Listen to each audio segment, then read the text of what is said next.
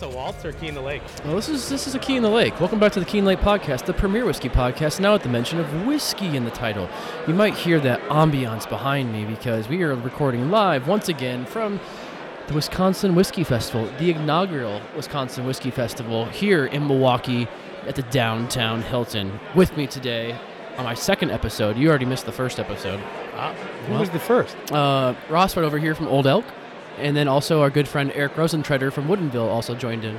Eric's a good dude. I was hanging out with him at Indulge the other week, and we had a time and a half. I don't believe a word you just said. That's unfortunate because I'm on your podcast. No, that's true. That's true. Well, welcome back to the podcast, Nick Brady Moss. Thanks for having me. It's been a long time. I really miss you. Blender, distiller, founder, friend, uh, all around gem of a human being um, from uh, Dancing Goat Distillery. Um, and we, yeah, just thought we'd have you back on to, you know, hang out, talk whiskey. Since I've been hanging out at your distillery all day. We had a good day today. You Yeah. saw some cool shit today. What's happening at the distillery right now? Right now, uh, there's there's consumers in there for the tasting room. Obviously, MJ's probably mowing the lawn because he is uh, our gift from God for that. And uh, I don't think they're doing a gin school today. I think they have one tomorrow. But we just launched our gin school, which is pretty sweet. Which is an opportunity for consumers to come in, learn about gin, its history, safety. Yeah. you know, we got to talk safety. And then we just set them up on a moonshine rig and they rip themselves. And it's great. Well, it's not a moonshine rig because this is legal. It's tax paid. We're in our distillery. Sean's going to be like, why'd you say that? Um, but God yeah, it's, it, it's a great opportunity for consumers to learn how to come in and, and, and unlock the mysteries of like, well, we say it's distilled, but what does that even mean? Right. And you can do it yourself. That's a pretty good, cool opportunity. It's uh, It's in a beautiful space too. Thank the, you. The room's beautiful. You overlook the entire distillery, which is awesome to have because how many, how many, how often do you have to get a chance to sit inside of a distillery and learn how to distill? Exa- and especially right there in the middle of our production facility, you have the ferments rolling right outside. We're ripping the still right there. Right. It's it's nestled literally in the in the complete center of all the action. It's it's a really cool space, and I'm really proud of my whole team for getting it done. Sean really, I mean, moved mountains to get that done. Patrick moved mountains to get that done, and uh, you know Josh helped out a lot, and a lot of other people helped out too. And just I'm just so proud of my team for finally getting it rolling because it's been this idea and this dream for so long, and then finally it's like, well, last night we did the first one. You know. Well, that was the first one last night. Last night was the inaugural. We've done two soft or three soft like launches, um, industry people, family and friends, and then last night was the first one that was like legit booked online. We don't know these people coming in. Baby, Oh yeah, it was very satisfying day yesterday. I took a phone call in there. You did. You took a phone call in there. You looked great. I mean, you matched the ambiance. You know, That's right. refreshing, cool, crisp, great. When people think of Jake Hookie, they think of gin. I, I think that when, and not to burst your bubble, but when people think of Jake Huckey, they think piercing eyes, and they question themselves. They say they, they say this man is making me feel things I've never felt before. I should probably go home and get with my wife real quick. Well, they might think that, but they also might just get in a car, start driving off west, and never end. I, I think that's more of a it's more of a plea of desperation and freedom that they need from themselves, and I can provide that for them because they want to get the hell away from me. Or maybe they're just driving as far as they can until they realize that they're finally great enough to reapproach you again. Oh, well, that's very sweet of you. Have you ever just driven and not stopped?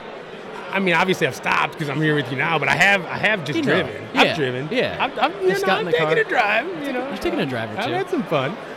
I don't believe that whatsoever. I don't think you've ever had fun in your entire life. You know, when life is a dance floor, you gotta huck some moves, man. Yeah. You know, you gotta hucky some moves, man. Like I told you last night, why walk when you can dance? Why dance when you can moonwalk?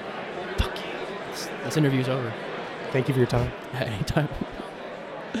no, um, there's a lot changing. And uh, the first time that Callum and I took the little journey up to good old Whiskey City, USA, for people that don't know what Whiskey City, USA is, it's Cambridge, Wisconsin, obviously.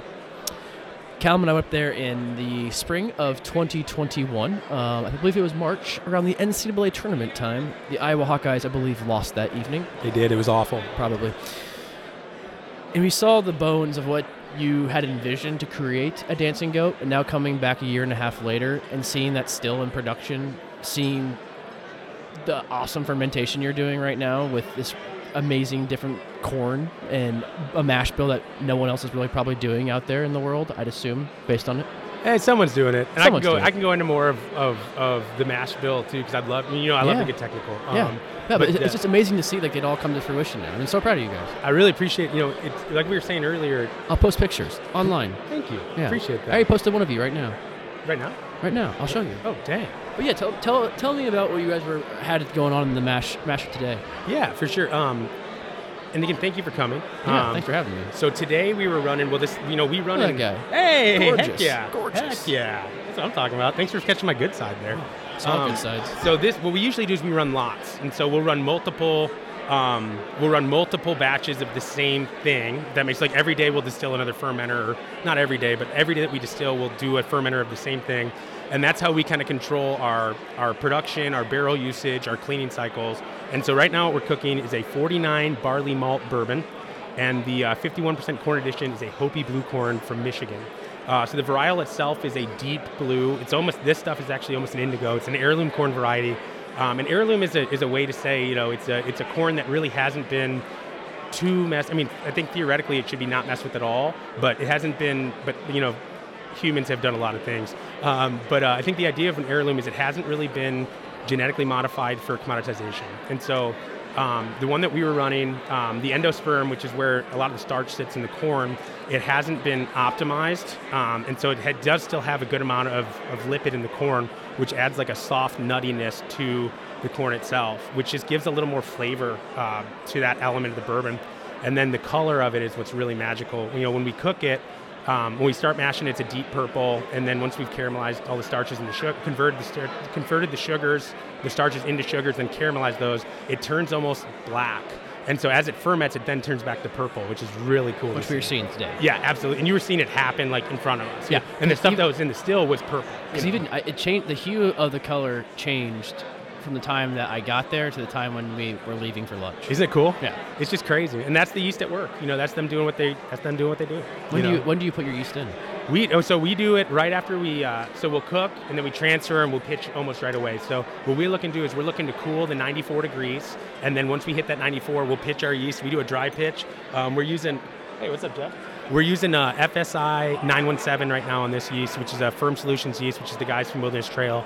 Um, and uh, on this one, we actually did something really cool that we tested. We actually pitched an extra 500 grams of yeast. Uh, I was talking to their distiller who had, who had mentioned this with this specific strain, and we think we got maybe just a little more yield out of it. We'll see when we do the paperwork. Um, MJ is probably doing the paperwork now for me. Thank goodness, because someone's got to do it. Um, yeah, but uh, and uh, it's uh, yeah, it's a really interesting mash bill. It's a very unique one and um, you know it's just it's just so cool looking and that's really what we're looking to do is we're looking to do unique fun interesting things and we're looking to assess them see if they have value and learn from them and um, you know it's the same with like the gin school and with the rick house like we're trying to get in depth on our distillates to know what do we like how did it end up that way and can we do it again and do we want to you know one of the one of the freedoms that we have at the dancing goat is our focus isn't on making the same thing every time. Our our focus is on celebrating the whiskey that we're blending at that time, and uh, and that's been liberating. You know, that's been a lot of fun. Do you find it more? Had my first whiskey ever. And then and Haven't even drank yet. get in there. Uh, we have some whiskey in front of us. We have a dancing goat. Do you mind if I Please crack that, buddy. Oh yeah. Oh, this is the Huck Daddy. Yeah. Do you find it? Uh, do you find it more freeing now that you are making, you're distilling your own whiskey, and you have the blending that you've been doing since day one with the distillery, getting that sourced whiskey, but made to the requirements of what you wanted it to be.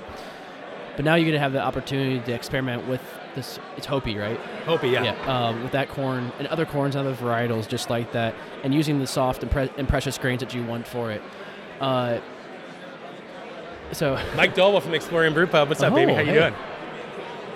Call him. He's great. He's at the Explorium ta- Brew Pub in we've, town here. we've talked before somewhere. I know. His his his brewery's sick. It's a traditional room. I mean, you, you go, dude, come come on, dude. Let's do it, dude. Yeah. Absolutely. Um, Wisconsin Whiskey Fest, everybody. Fuck yeah. yeah, you just never know what's going to happen. People just might show up and drop business cards out of nowhere. but we, uh, I, I f- I sense a calmness in you, like a less frantic, chaotic sense of I got to get over here. I have all these ideas in my head, and now you're starting to do put those ideas actually in to process. It's it's coming alive.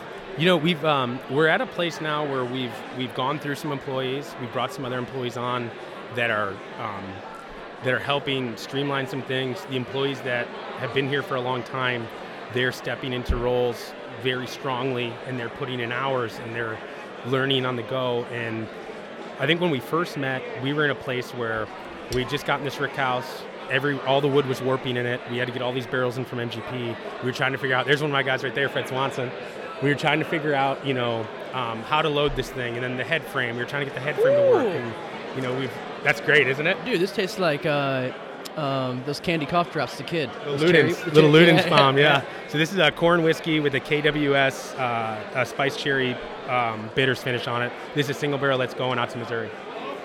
Bastards. I know they, they got some heat coming out there. So um, McDougal.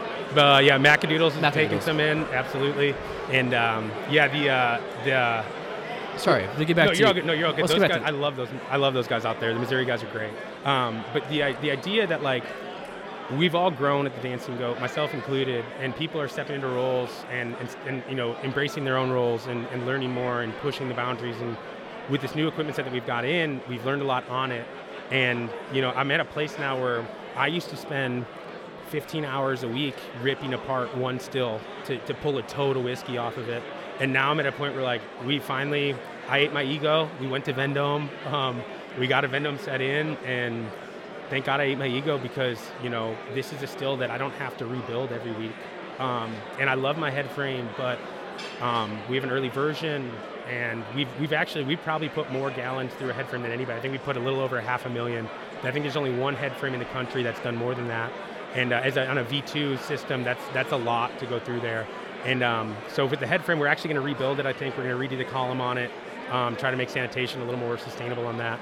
But um, having this new equipment set and having some of the new team members step in and having our business streamline and just kind of changing the way that we think about operating. And then myself, even growing a little bit myself, you know, the business is going to be most successful if I empower my employees to, to grow and to you know, run with production, and then I can work on marketing, I can work on sales, I can work on product development. And what I really want to work on is finished good inventories, blending and, and finishing.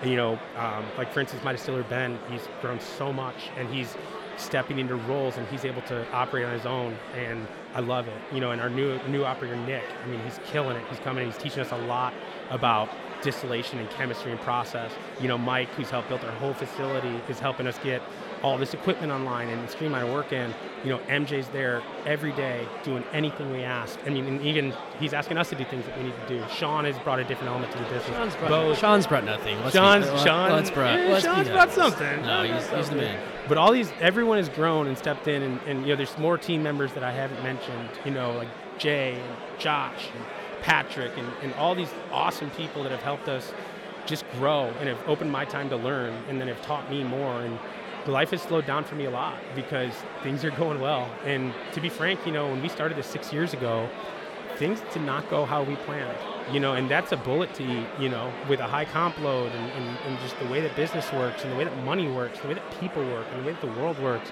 And things i'll be very frank things didn't go how i thought. But now things are how did, how did you respond to those initially? I responded to those in a very poor way.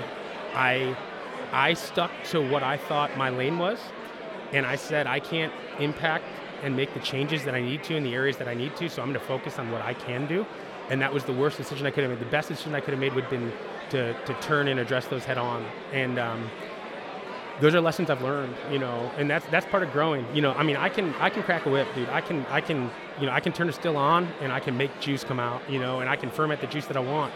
But uh, when we're talking about distribution issues, like that's a like that's a vulnerability of mine. That's that's and I turned from it, but now I'm turning towards I'm squaring up at it, and I'm like, hey, let's do this, you know, and being flexible and, and, and learning and saying, you know, this is where I want my business to be, and this is the man I have to be to do that, and this is the actions I have to take to do that, and these are the people I have to trust to do that.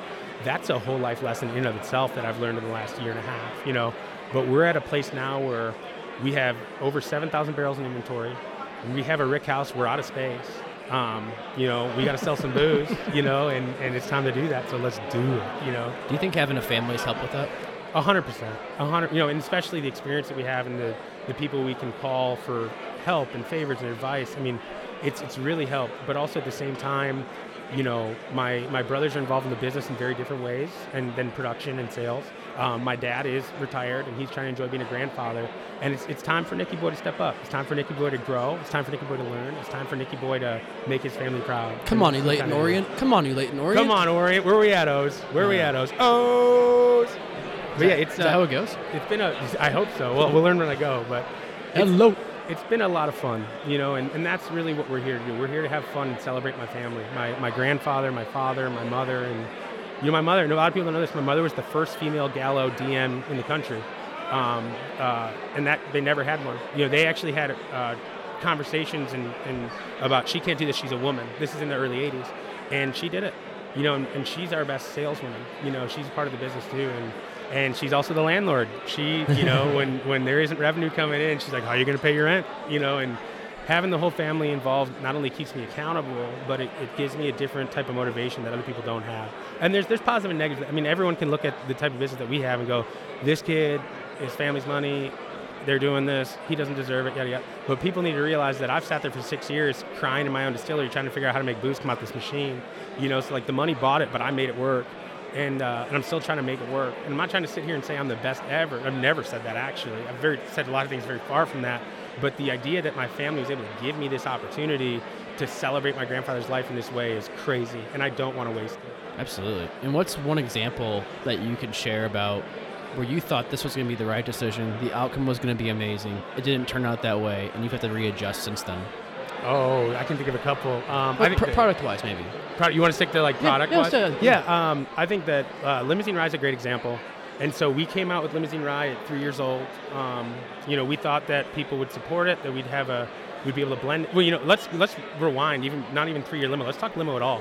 We bought whiskey from a rye mash from MGP.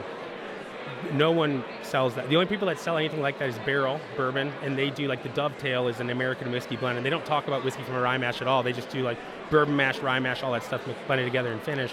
But we went and we bought this stuff that was it- it's not straight bourbon, it's not straight rye, it's not straight whiskey, and it's very it's it's, it's hard to explain to people what we do. Like we're talking about um, limousine rye and how we make it, how we finish it, it's not easy to explain what limousine rye is. I mean, we've, we've boiled it down to a really good message point, which is it's a double barrel cask finish whiskey from a rye mash, which means it's whis- it's rye that was aged and used cooperage.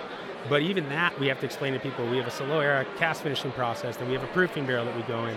You know, it's it's a convoluted thing, and one of the things that we often say is, you know, if we had bought half straight rye and half straight bourbon at the time that we bought all this, you know, whiskey from a rye mash, we'd be in a very different position right now, and that is true.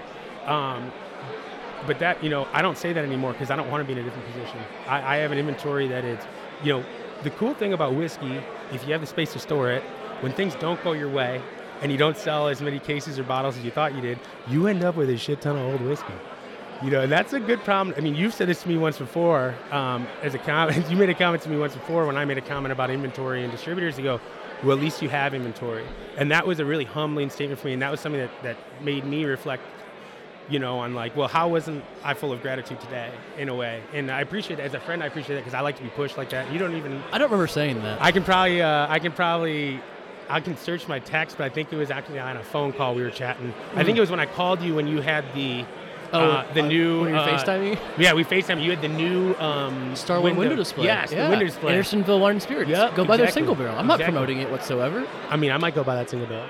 Um, but yeah, that was the time. But that, and like in that moment, it's like, it'd be great. Yeah. Maybe you can sit down for sure. Hell yeah. Um, you know, we uh, when we when we bought all that when we bought all that whiskey for Rye Mash, we're like, well, if we had bought straight whiskey or straight rye, we'd be in a lot different position right now. But yeah, screw it. Who cares? Hey, what's up, dude? What's your name? The microphone's not working. He got you on that. one. This one said it's not. I don't think. No, they just told me to come talk to you on the podcast. Holy shit, you're Dixon Dedman. Yeah. Holy fucking shit. I don't. I don't. I knew who he was. I just don't have the. Turn that mic on. I, I know. I have to. Dixon. No. Dixon, take mine. Dixon, No, take Dixon. mine. Take mine. No, no. I. I just gotta. here. We're just gonna take a quick break, and I just gotta turn the recorder off and return it back on. And I will. One second. Hey, I'm- And Nick and I are back, joined by a special guest, Dixon Dedman. Just sat down. Nick freaked out a little bit, turned the microphone off, and now here we are. I had to get my fanboy off. There we go. Uh, there we go. We It's off, but I'm still gonna be respectful. What are we tasting over there? So he's got a. I asked him to try my rye, so he got the 15J1, which is our double double uh, platinum winner from the Ascots. But then I poured him some of this. Uh, I call it the Huck Daddy. So this is one of our, our our corn whiskey single barrels that's heading out to Missouri, and this one's going to Macadoodles. And so this is a really cool single barrel. And so when I say single barrels, everything we do are blended single barrels. So I'm creating blends to make single barrels. And so this one is a KWS, which is a Kirschwasser finish. And so we do a little bit of Kirschwasser uh, brandy barrel finish, and then we mix it with a spice cherry bitters finish. And so we get a lot of really intense cherry notes, a lot of benzaldehyde activation out of that Kirschwasser, and then we get a lot of those spice cherry notes from the backside. And we just try to find a good balance between that sweet, that uh, that sweet, that spicy, and that fruity cherry. I, I like, and you said, I want you to try this. This is crazy. And I was like, okay, I, I, I, I did crazy. I'm, I'm all about Right, crazy. And, right. and it, and like, and I was expecting super sweet.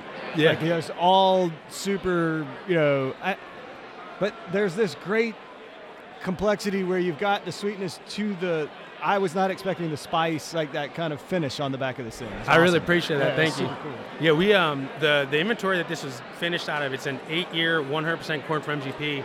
And talking to Cameron at MGP and talking to, to Barry, um, we can't really figure out why it even exists because their corn whiskey is the 99.1.9, and no one really knows why it exists. But we uh, we ended up buying the lot of it when they were trying to clear out all their their you know non-straight whiskeys, and um, we start, you know or like naked or unfinished lacks tannin, lacks little body, tons of cream, ton of vanilla. And so what we really need to do is we need to hit it with enough flavor to balance that out because it lacks so much tannin. And so it's not tannin driven, it's, it's, it's fruit driven, right? and I like I don't I don't say this like I know anything about but it's, it's just funny over the last 10 years it's like th- these distilleries and these people they're like oh we got to we got too many barrels we got we got to clean out some of this like oh we found I don't even, you know, half the Right. time they're like, I, I'm not even really sure why we made this, or when we made this, or who just signed off on this, or what did it, you know, it's, and it's it like their losses always ends up being someone else's gain. You know what I mean? Like,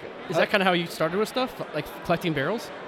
Yeah, I mean, we were, uh, we- you know, we, we wanted to do this, and and you know, at that point, you just had to go. The, the market was different. The bulk market, you know, 15 years ago was completely different than it is now. Like you literally could go then and buy 15 barrels of five-year-old, you know, Kentucky Straight Bourbon whiskey for a realistic price. You Yeah. know, Yeah. nothing like it is today. Right Now it's your first child. Uh, if that, if It's not, probably in a tote, you know. Yeah. What, what'd you say MGP barrels were going for now? It well, it depends. You know, right now MGP barrels. I mean, if you go off the ADI website, you can get like a four or five year old straight rye, 4,500, 5,000, 6,000, which is just crazy. Wow. If MGP will even sell you a barrel right now, it's going to be two years old at best.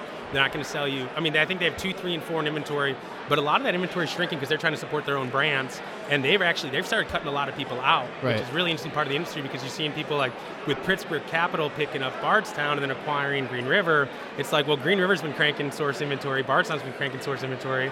JB Pritzker, gov- or JB Pritzker, governor of Illinois, his brother runs the hedge fund or whatever the monetary fund is, but they see an economic That's his opportunity. brother? His brother. So JB Pritzker's the governor of Yeah, Illinois. Yeah. Oh, yeah, yeah. And then it's the Pritzker Capital. His, his JB Pritzker left Pritzker Capital to be the governor, Yeah, essentially. right, you know? right, yeah. And it's like, well, I wonder if he's I voted for him. there you go. yeah, the, the Illinois resident speaks.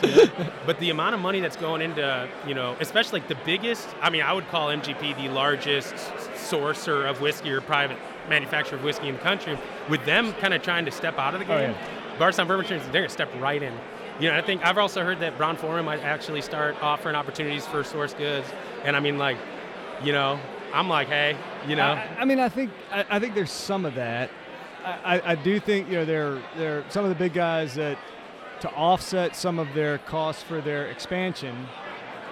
You know, if we could take a third of what we're going to make the first year and turn it into cash, and that makes sense. I mean, they're all announcing 500, 700, 1.2 billion dollar investments. It's Like, crazy. you know, Buffalo Trace's doing another one, and they just, they did one a couple years ago. It's just nuts. They just keep stacking them on top of each other. You know, Lux Row. I mean, what a I love that facility. I mean, to build that place out of nowhere is, is crazy. But the, the crazy story behind Lux Row is when when Donnie Lux at Luxco got cut out of sourcing from Heaven Hill. He's like, hey, what the heck am I gonna do? And you know, uh, Shapira's like, you know what? I got this land It's in Bardstown. I was going to build there. I'll sell it to you. You can use our engineers, build this place. We're going to help you. We're sorry we're stabbing you in the back, but we're not going to stab you in the back. And they built Lux Row, and then you know, whoop, picked up by MGP. But then you look at like, oh, Lux Row sitting on the property where the Heaven Hill expansion that's about to happen was supposed to go.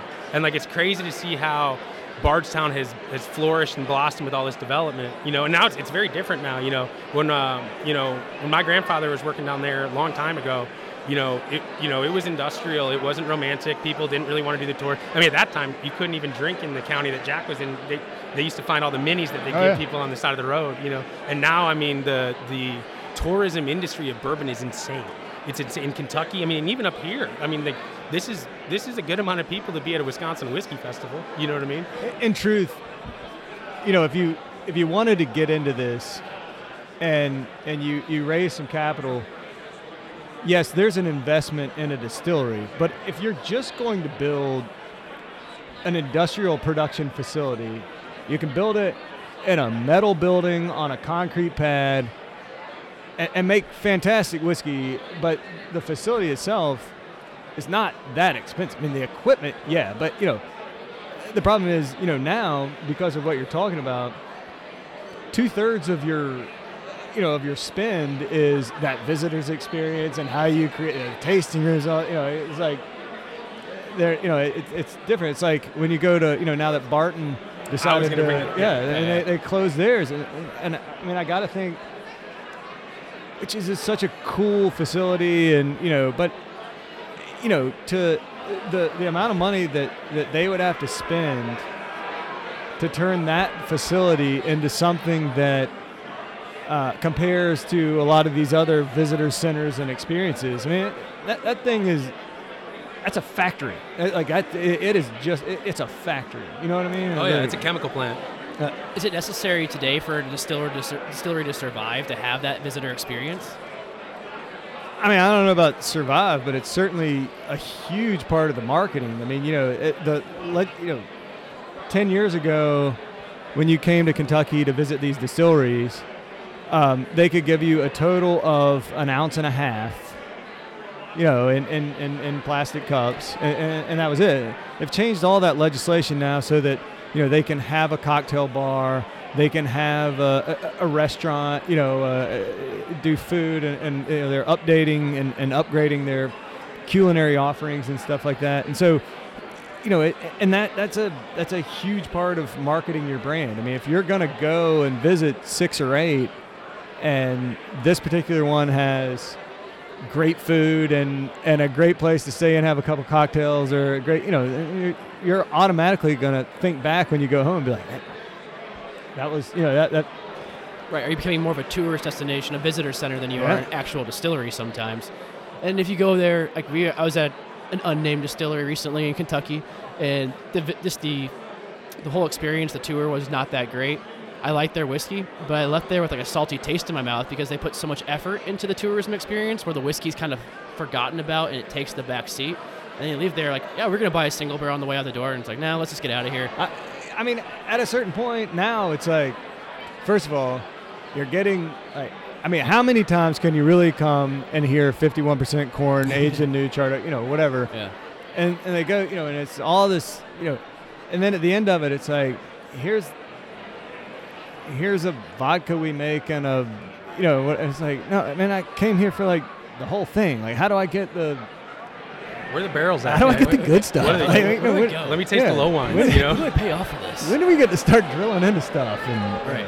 The crazy thing to me is like when you when we look at we always talk about bourbon like it's the bourbon industry like it's one thing, and like you you have people that you have non-distilling producers, you have distilling producers, you have small boutique craft producers, then you have these large macro producers, and like what I can really speak to is the craft producers because that's the category that I'm in, and that's a lot of people who I deal with. Um, but with the craft market, they're really looking to put 60, 70, 80% revenue through the tasting room at high margin sales, at cocktail sales and merch to even pay the bills. And when you start looking at what they're doing in Kentucky, they know that they're getting so much tourism, they're getting so many people who are willing to travel. But if it was just a little nicer, they could have a bigger chunk Yeah. with no, Oh, dis- yeah. and, no- and no, you can take that, like the bottles that we sell through the tasting room, they don't go to a distributor. You know, we don't we don't have to go, you know, to accounts and sell it in and pay for sales reps. I mean, people are just doing it. And you start seeing, I think recently uh, in Kentucky, they they made it official single barrels could be sold in a specific way. But before that, it was like, well, you know, people were making a lot of money selling single barrels through that tasting Oh, yeah. room, you know? Oh, yeah. And that's crazy when you start thinking about like, when you start thinking like 60 to 70% of a business's revenue just to keep the lights on through the tasting room, but this person built a, a chemical factory to sell ethanol and distribution. Well, one, it's not sustainable; it's going to pop, right? But then two, it's a, it- you know, it's a broken model because on one half the industry is so skewed one way, and on the other half, like in Kentucky, it's ethanol and chemical plants, and it's like, oh, you want to come see what we're doing? Uh, sure, go ahead, you know. And now they're starting, like you're saying, they're starting to put that money in. They're starting to turn things like to go to Bardstown, uh, could go to Bardstown and eat that dinner. The idea that you could eat at a restaurant like that in Bardstown, Right, I mean, that's right. crazy. You know, what I mean? that's absolutely crazy. Right. Do you find it profitable for your distillery to do that, marketing wise? I guess. It, is it good to have that tasting room? Do, are you getting that same experience as you would doing tastings in a in a in a retailer or having like a cocktail experience inside of an on-premise account? Dri- you know, driving revenue for us, it, it, we need to do it. You know, and so one of the things like if we go taste in the store, you know, people maybe they'll buy a bottle, right? But when people come for a tasting class with Patrick, you know, we get money from each consumer, and then you know, so they paid for the samples, and then we get to connect with them emotionally, intellectually, um, and, and, and grow them Romantically. yeah, romantic, and it's, it's all a romantic thing. And and from us, like you were there today, our distiller, you've never been there. I'd love to have you, man. If I could Uh, I'm- come, I'm there, I'm I got a rick house with seven thousand barrels. Let's do some shit, dude. I, I'm in. Um, and so, uh, but like we have a gin school, and so consumers can come in. It's a three-hour experience. You sit down. We teach you safety, structure of gin, its history. Then you pick botanicals. We make sure you don't make a shitty batch. You get a one-gallon still. You turn that on, and you leave with your own bottle. But like what the the important thing that you said was experience because a tasting in a retail. Uh, I, mean, there's nothing wrong with it, but it, it's a tasting. Yeah. It's the same, you know, and, and, and what you know what everybody's trying to create at their facility is a unique experience. Because at the end of the day, you can go take a tour. You know, you learn the nuts and bolts of making whiskey. You know, but, but how do we, you know, because the experience creates ambassadors rather than a tasting hopefully creates a customer one time. You know what I mean? It's like no, you're right. it's- it's and in a way, like a tasting is meant to, uh, um, to to en- encourage a retailer to make a multi-case purchase, purchase, sorry, or it is to address the retailer's concerns. You know, that's that's we're building our business in that way, right? But when someone comes to learn about our brand and learn about whiskey, and they want to, they want to know, hey, not only how'd you get that in the bottle? Then I mean, like one of the be- one of the most common questions I get is like, how do you fill the barrel? And it's like, well, hey, come on back and see our barrel filler, you know. And, and that's the cool thing with, with because of our scale, we're able to open that door and let people in. And when we emotionally connect with people, we don't need to be your Jim Beam. You know, we need you to pick up our craft whiskey once every three, four purchases, and we're going to be okay. And it's like you said, like we learned really fast that we can sell cocktails and we'll about break even, you know. But if we provide actual educational experiences where we teach people about whiskey, it's going to attract the consumers that we want, the people that are there for the booze and not the drunk or the cocktails or this or that. And then you connect with them and you bring, you bring them back. And if it's a good experience, they're going to go and they're going to share that with everybody else, and they're going to come back and say, "Hey, my buddy was here. He said that they did this crazy thing. You know, I'm like so pumped about. You know, I mean, it just, it, it's, it, it, it's waterfall. Boots on the ground, you know. And for somebody who's like, I'm not affiliated with a large house, you know, b- Oh, boots Dan- on the Dancing ground. Goat's huge, man. It's, it's it's a lot of square feet, but it ain't every- huge. everyone's here for Dancing Goat, baby. I hope so. I hope they love us here. We'll see. They do. I know they do. I've been taking a poll all night. I appreciate your love and, and uh, care and attention. Well, it's like you said, it's that natural ambassador program that you have right there. They come back, they support your brand, tell everybody about it, and they come back to your distillery and have hopefully that, that next person that comes along has that experience and that keeps going and continuing flow of water, baby. I mean, you, you, you look at what like Maker's Mark did years and Yeah. years ago with their ambassador program. Like, they took it a step further. You, you sign up for this. We put a little brass plaque on a barrel. You know, you can buy it in 10 years or whatever. But we we ship you a little Christmas gift every year, whatever. And all of a sudden, people, you know, they're showing up. And they're like, yeah, we're we're back uh, to check on our barrel. Like, we don't get to taste it. We just we, we like coming every year to look at it. You know, but they're probably buying some stuff in the gift shop, and you know, but they're they're they're fans because of that. And those are make they're they're they're in on the makers brand. And even if they're not bourbon people or whiskey people, they're makers people. Yeah, because know? they've created an experience that you can't get somewhere else. And Exactly. And anytime anyone brings up bourbon, whiskey, anything, and like you, we've all been to like, we're all adults here, right? But like, have you ever been to a shitty party? The first thing that happens at a shitty party is people come right to me and they're like, "Hey, you got a cool job. What do you do?" And Right, it's like, "Oh, I make whiskey." And they're like, "Oh, like, well, what's that like?" You know, people. It's such an interesting facet of what of life because spirits are there for. So like, what does everyone do besides breathe and metabolize? Right? Everyone celebrates, you, unless you're like a psychopath, and everyone mourns. And celebration and mourning are intimately tied to alcoholic beverages, be it wine or spirits. And so, you know, it's something that people have, even if they don't drink all the time, or maybe they used to drink it, people know what it is, but they know nothing about it. And when you can start to demystify that and open that for people, it's it's it's really interesting. You know, you really get. It's just it's it's fun. It's really fun to interact with people like that. For the both of you, what why do you think people want to know now more about what their what is in their cup?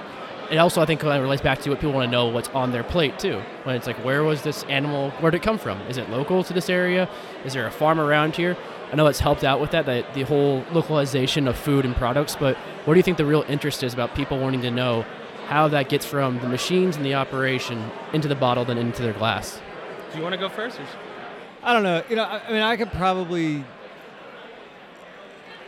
go in several different directions with that question. You know, it's really funny. Like I, I saw, you ever see that interview with Anthony Bourdain where he just went off on farm to table? He's Yeah, like, I hate yeah. farm to table. I mean, I, if I got a vegetable, guess what? It came from a farm. Like, you know, uh, uh, I, I, I want what tastes good, and and I, like there's a certain part of that with when you get in those deep conversations with people and and and they, they want to know the, the nuts and bolts and and you know and sometimes you just want to be like look man do you like it like is it good does that make you happy like does it you know is, is it is it checking that box for you? Like are you are you pleased with this? Like how important is it to whether or not you enjoy it if you know every finite detail of and I, but I, I understand that like we live in a world now where everybody wants all the information. Like it's you know everybody wants all of it um, and that's totally fair too. Like I,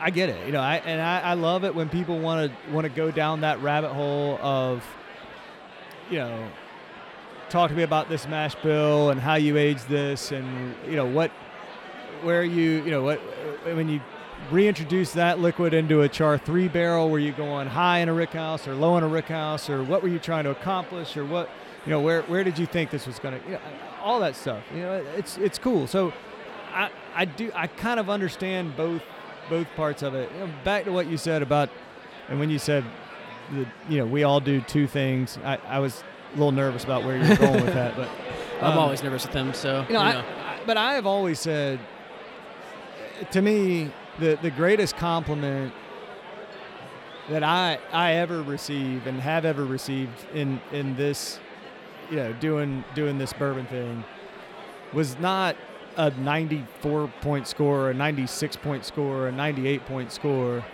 um, but it's when that person comes up to you and says, "Hey, man, I just want you to know." you know, we celebrated, or, or you know, we one year anniversary of my father passing away last week, and you know, I've been saving that bottle of batch six of yours, and and we decided to open that and, and toast my dad, or you know, we I snuck this bottle of, of batch two rye into the hospital when my son was born, and and I you know I, I, poured it in a styrofoam cup, and I walked down to the nursery and I toasted my you know my, my future drinking buddy or whatever. Like those are you know, and and to me, like that, I don't know. I- I think those people could care a whole lot less about the entry proof or you know where where we set our fermenters for that liquid or whatever. The- right. You know what I mean? Because in the day, we're all just like whiskey fans ourselves. And Right. do you really know the intricacies of what happens when you put that bar- put that whiskey inside that barrel of that entry proof? It's like you're a fan. Like just like you said, it comes back to do you enjoy it or not, and you ha- do you have that shared experience with somebody else that actually clink a, clink a glass together and actually have a real human emotion and a connection built through that. I would say, I mean, I, I completely agree with all that stuff, and and uh, to go a different direction with it because I, I think you covered it really well. I think the where because you also asked kind of like where it came from, how to end up like this, and what I've kind of seen since I entered the industry um, with my family company after college is that for some reason in the last 10 years, um, LDA to 35 has changed the trajectories of life, right? They put off buying homes and they started going on vacations. Coachella became more important than a 401k. You know, and a, a part of it's social media and Instagram culture driving that, but then also people have decided, you know, now people realize, you know, I don't need to scrape by. I can go and I can get a job, I can make money, and I'm going to live to, you know, if I hopefully, if I'm lucky, 90, 80, 100 years old, I want to have some fun. Yeah. And if I have kids right now, it's going to end my life. So I want to go party with my friends, or I want to go out to nice dinners, or I want to take a risk and enter this career. I want to take, I want to save up and go on these vacations. And part of that experience and like living for life and loving life, it first came up in, in food. In with, I think tapas, uh, tapas has always been a thing, right? But tapas in America really just started to drive cocktail culture in a way, and then also craft beer movement kind of, you know, was in step with that, and people started looking for different things that were unique. And I think part of the thing too is like, you know, you talk about one consumer of ours, the people that, you know, they're using it to celebrate, right? There's another whole industry of people who there's a lot of ego involved and there's a lot of people at bottle shares and tasting clubs that they don't want to talk to you about whiskey, they want to talk to you about what they know. And they want to hear what you know to see if you're wrong and they want to comp- and there's a lot of ego in whiskey of like, you know, somebody may understand that there's like so like for instance, I just I just ran about 4,500 gallons. Uh, I did about we did about 9,000 gallons last two days of wash on a 49 barley malt bourbon with Hopi Blue Corn.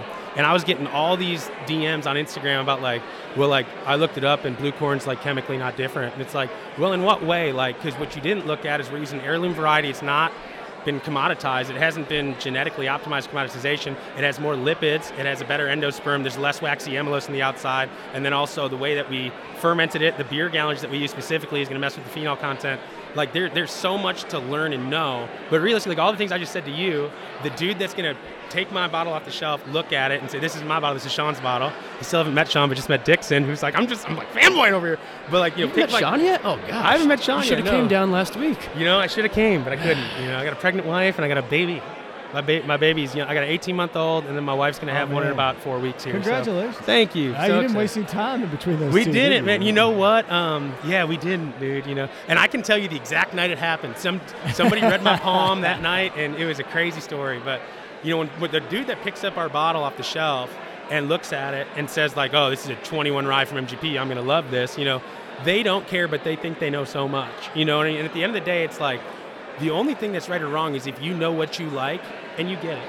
You know, and when people look at a bottle like like when you look at like my bottle right here, you know, like this is a sixty dollar bottle. That's not cheap. That's not for the market. That's not really ridiculous. But sixty bucks is a big ask for people. It's like I want you to try this for sixty bucks. I need to put something special in your glass. You know, but a lot of stuff, how you know. You've probably seen this a lot with your brand because you're one of the people that would get this. The amount of people I've seen, chink, your bottle online, the the Kentucky Owl crotch shots. You know what I mean? It's it's it's cool, and All right. people get excited about these Kentucky trophies. Owl crotch shots. But, but you see that then, that, but Yeah, those are the people yeah, we're talking about. right. It's like, they're not there Let's to that a hashtag. learn and share. They're there to collect and compare. But you I, know, I, I do think there's And a I- big part. It's like I, I need to know. It's like it's almost ego driven. Like I, I need to. It's the, with bourbon. Sometimes it's like I need. It's a race to try to figure out who's the smartest guy in the room, and it's like, okay, dude, you win. Congrats. You know, like the guys that are hitting you, like, well, I've found out this about blue corn. Like, where'd you where, where'd you do your research? The internet. You know, like, okay, yeah, right. one guy, one person was like, the what I saw online was that the only reason it's blue is it has antioxidants in it, and it doesn't really make a difference. And my response was like, well, like what are antioxidants? Like they're good for people. They're often vitamins. They're often minerals. Commoditized corn, you know, has been altered to not have those things, and you know, like why wouldn't that make a difference? It's a nutrient, you know. But even beyond anything else, you can text me and you can tell me that you you know, bah, you, you don't know anything. I know that this doesn't. But like, hey man, how about I send you some samples? Why don't you taste it? You know what I mean? And like that's the thing that we try to do is at our distillery when we when we do something, we try to do it in all ways. So we call it stepping out of mash bill. And so we'll take like a 95 rye, we'll cook 95 rye with 5% malted barley. We'll do it with, and we, we don't do this every day because you can't do this every day, but we've done this in the past. We've done it with 5% oats. We've done it with white corn. We've done it with blue corn. We've done it with pearl corn. You know, we've done it in a bunch of. We've done hundred malt. We've done hundred malt, no enzyme. You know, that didn't go very well. Um, you know, we've done. You know, we, have tried no cook corn, where you just let. I was talking to you a little bit Yeah, about that earlier. You know, and it's just like, what does this do, and how is it different? You know, for for instance, you know, kettle souring. Like you could take, you could sour mash, right? Which would be you adding, for me, that's adding during cooking. And so I'm using stillage coming into my cook to drop my pH at certain times for enzymatic activity. Um, but other people like to kettle sour, and so they'll do a full sweet mash and they'll put it in the kettle. And let's say they, they ferment out to six Brix, that'll get to six Brix. They'll let that sit for another 24 hours. And you know, in one way, you acidified the mash, right? But what they're actually getting is transesterification. All those esters that have been developed, they're creating broad branch chains interacting with the alcohol that exists and other carboxylic acids that are in there. And then at the same time, the yeast are eating those carboxylic acids, creating more branch chains. But when we sour mash, how is that different than when we sour mash when we cook? Because it really is. You know, and all and like what happened if you sour mash when you cook and then you let that go buku and, and sit for a day extra? Would you end up at like two pH? What happens then? You know, I'm telling you, I, and I, I, I mean this, honest to goodness. Like, it is so sexy when you talk Latin like that. like, it, it, it really is. Very much It- so. You know, it, it's. I, I, I wish that y'all were videotaping this because that, that is beautiful. Yeah, I think, but that, but like that's the thing is like I could sit there and I could tell these people, Right. those people that all day because that's what they're asking, right? But no one really wants to know that. Do you think education affects taste psychologically? I think uh, emotional connection affects taste, and I think education is one conduit to emotional connection. If you empower people and you make them think they're right, they're smart, or they know, you have just you've ingratiated yourself with that person. Either because either they want to take advantage of you or they appreciate you for So that. I could tell you in my limited experience, you know, I I fell backwards into this whole thing. I, I didn't know what I was doing. I just I was like, hey, I think I got a decent palate for this. We got some barrels. We did some stuff with them. Rebarreled them. I started blending. I was like, I, I'm really happy with this. I tasted a few people on it. They were like, hey, I think you got something here. And and it was it was the same thing when all these people came at me and they were like, "Who, you know, what are you doing? Who do you think you are? What is this? How, you know, what, what's what's this price point? What's this crazy story? You know, and all, and, you know, and it and it. I didn't have. Not only did I not have the information, but I wasn't. You know, I. I chose to do exactly what you said. I was like, you know what, man. I, it's totally fine with me if you don't like it. But have you tried it? Because if you haven't, let me just send you a sample. You taste it, and then if you don't like it, go for it. Go, go. You know that, that's that's totally fair. And nine times out of ten, when I finally got to that point, I was like, you know, I'm not I'm not going to argue with these people. I'm not going to sit here and say, oh, we, you know, I just said, send me your address. To send you a sample. And nine times out of ten, the response was, oh my gosh, sorry, my bad, dude. This is really solid whiskey. Can I get a bottle? You know and, what I mean? and that's a great feeling. I think there's that lost connection too when what the internet has done, and it's, as it's brought us together, it's also separated us out more. And we're talking about whiskey, looking for that human connection together. There's a perfect example of it right there. Somebody who's a hater just because it's not their idea. They don't think you're actually a real person when they reach out to you online or send an email. It's just like I'm a, I'm a little keyboard warrior. There's not a real person behind that Instagram page or that Twitter account, whatever it may be. And then it gets to you, and like, oh wow, no, I'll, I'll stand up for my stuff. Here you go, try it out. yeah, yeah. It's like Jay and Silent Bob, the end of the, fir- one of those movies. They went around like punched a little kid in the face on the internet, made fun of him. You got it. But You you're got just, it. but you're just doing it with whiskey. Yeah, yeah. Well, I, but speaking of, this rise, fantastic. Thank you. I really appreciate This, uh, that. this is this is awesome. So when you were talking earlier about things that have really kind of made you've appreciated people, the feedback that you just gave me made I really appreciate that. So thank you. That's fantastic. I'm, I'm probably going to fill them my. I'm going to fill my cup up again in just a second when you're not looking. You can you can take the bottle. I thought that was my bottle. That's not a rye bottle. I That's the corn I know, bottle. I know, I know. Well, how did? uh What are you doing here, first of all? Interesting. You should ask. No, I. So, I mean, they they reached out to me like really early. I mean, it was probably January. Like, hey, we're we're doing this, you know, Wisconsin Whiskey Festival, and and it was totally like, I I don't know you. We've never met, but I would, you know, we'd love to have you come. And I was like, hell yeah, I'll come. That sounds like fun. You know. I think we're all in the same boat there. yeah, and and and and that was really kind of early. Um, I should say early, but I you know I, I was working on my next whiskey project, but it wasn't. It had it was not final final. Uh, we had not dotted the i's and crossed the t's or whatever. Um, and I don't. I mean, don't tell anybody this. I, I may have kind of forgotten about my commitment to the Wisconsin Whiskey Festival, and then a couple months ago they were like, "Hey, are you still you still you still coming? We would love to, you know." And I was like, "Yeah, I will be there."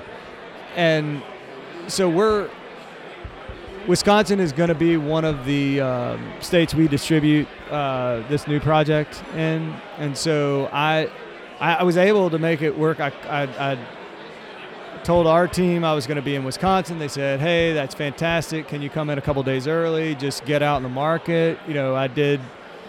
I did. I don't know, eight to ten accounts yesterday, and about the same today. And so I got some.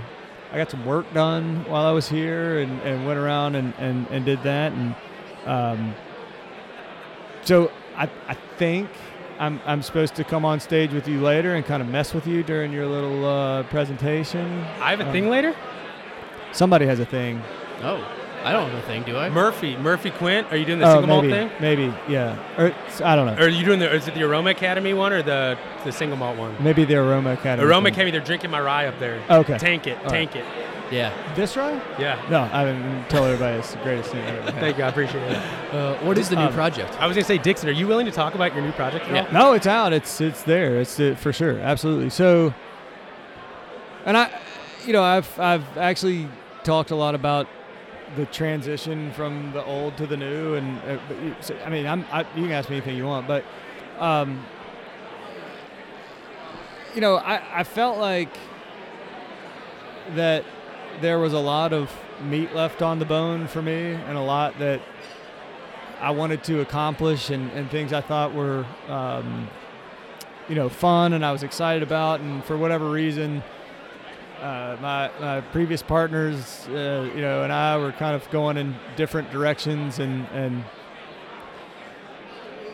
so I, like I, I- left Kentucky Owl and I, I did some consulting and, and that's great, except you end up you're like everybody's fireman, you know, like like it, it- you're just the SOS emergency call, or like I need this, what do I do? You know, and and I really got to the point where I, I just missed, you know, being responsible for my own project, for my own stuff, doing my own thing, you know, and and I, I love helping people out and helping some of these people start brands, and and and a lot of the people that I was working with had no idea what they were doing, so that's kind of a maddening experience there. Um, but I, and and so I, I had this brand and this concept, 2XO, which stands for two times oak. So everything that we'll do in the 2XO line will will be uh, have some element of double barreling, double oaking. Um, you know, and I, I just I love what I love the flavors you can get in in whiskey with um, interaction with oak a second time. That that punch of flavor. You know, I, I, don't I don't necessarily believe that it's like buying age like some people will tell you, but I think it's really intensifying and strengthening and, and accentuating some notes if you do it right. Um, so I had this idea of this this line called 2XO, and I, three of the guys that were in marketing uh, at Stoli, who also uh, moved on to another project, said, you know, we love this idea and we'd love to support you and, and whatever. So we, we put this whole thing together. We started looking for some funding. You know, there's gajillions of dollars uh, out there that, that people want to put into this. Everybody thinks, you know, um, but a lot of that, and, and private equity is a great thing, and it works for you know. But but for me, that private equity money, the only way I looked at it was these people want to give me some money, and they want me to build something real fast, so that they can turn it around and sell it for a whole bunch of money, and then I got to go, you know, and I don't know. That just felt really disingenuous to me. Like I, if I'm, I've always said if I'm going to put my name on something, if I'm going to, if it's going to be me, me and mine, then then I've got to believe in it 100 million percent, and I've got to know that we're all working towards the same goal. And um, so I was kind of approached by this group, uh, the Prestige Beverage Group, which. Um, had the foresight several years ago, like eight eight years ago, to start laying down um, a significant volume of barrels every year. Customized mash bill. No, it's all Kentucky. Everything's Kentucky. Um, everything that I, you know, uh, everything that will go into XO is Kentucky straight. Um, but yeah, so they, they basically had this this amazing liquid um, that yeah, and, and again, it was it was a it was mash bill created for them. It wasn't it wasn't just somebody else's juice. And they said, you know, eh, we got this liquid. We're, we're thinking about a couple of these things. You know, do you have any advice on on what we should maybe do with this stuff? And I said, yeah, I do. Um, Give it to me. Let me let, let me show you this 2XO program. And came up, my team came up, we met with them, showed them that, and they said, dude, we got to do this. Like we've we've got to do this. Um, and so, you know, I, I kind of f- fell again into this situation where I've got. I, am not. I'm not relying on the market to source barrels. I, I, you know, my releases aren't dependent on what I can get and what's out there and what's trading and what's moving. I have a steady supply for years and years and years of phenomenal whiskey.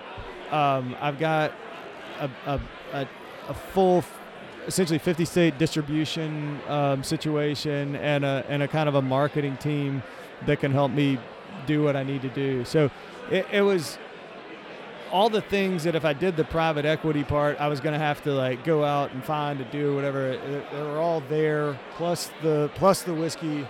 Um, so it was just it, it was just it was a dream come true. And and before we'd even, I mean, I started working this uh, with these barrels over a year ago, um, and and doing a lot of this double barreling, and and I you know was using you know going into you know new uh, new barrels with number three char, new barrels with a number four char, playing with locations, storage locations, and, and, and different things, palletizing some of it and ricking some of it, and and really you know my goal and my you know my jam, what I really enjoy doing is is creating you know all these different flavor profiles that I can then sit down and try to blend to create the you know the, the best version, the best blend I can make. So we bottle at the end of September, the first in our blender series. Um, this blend is called the Phoenix Blend. So it's 2XO, the Phoenix Blend. It's kind of rising from the ashes. Uh, Nothing gets past you.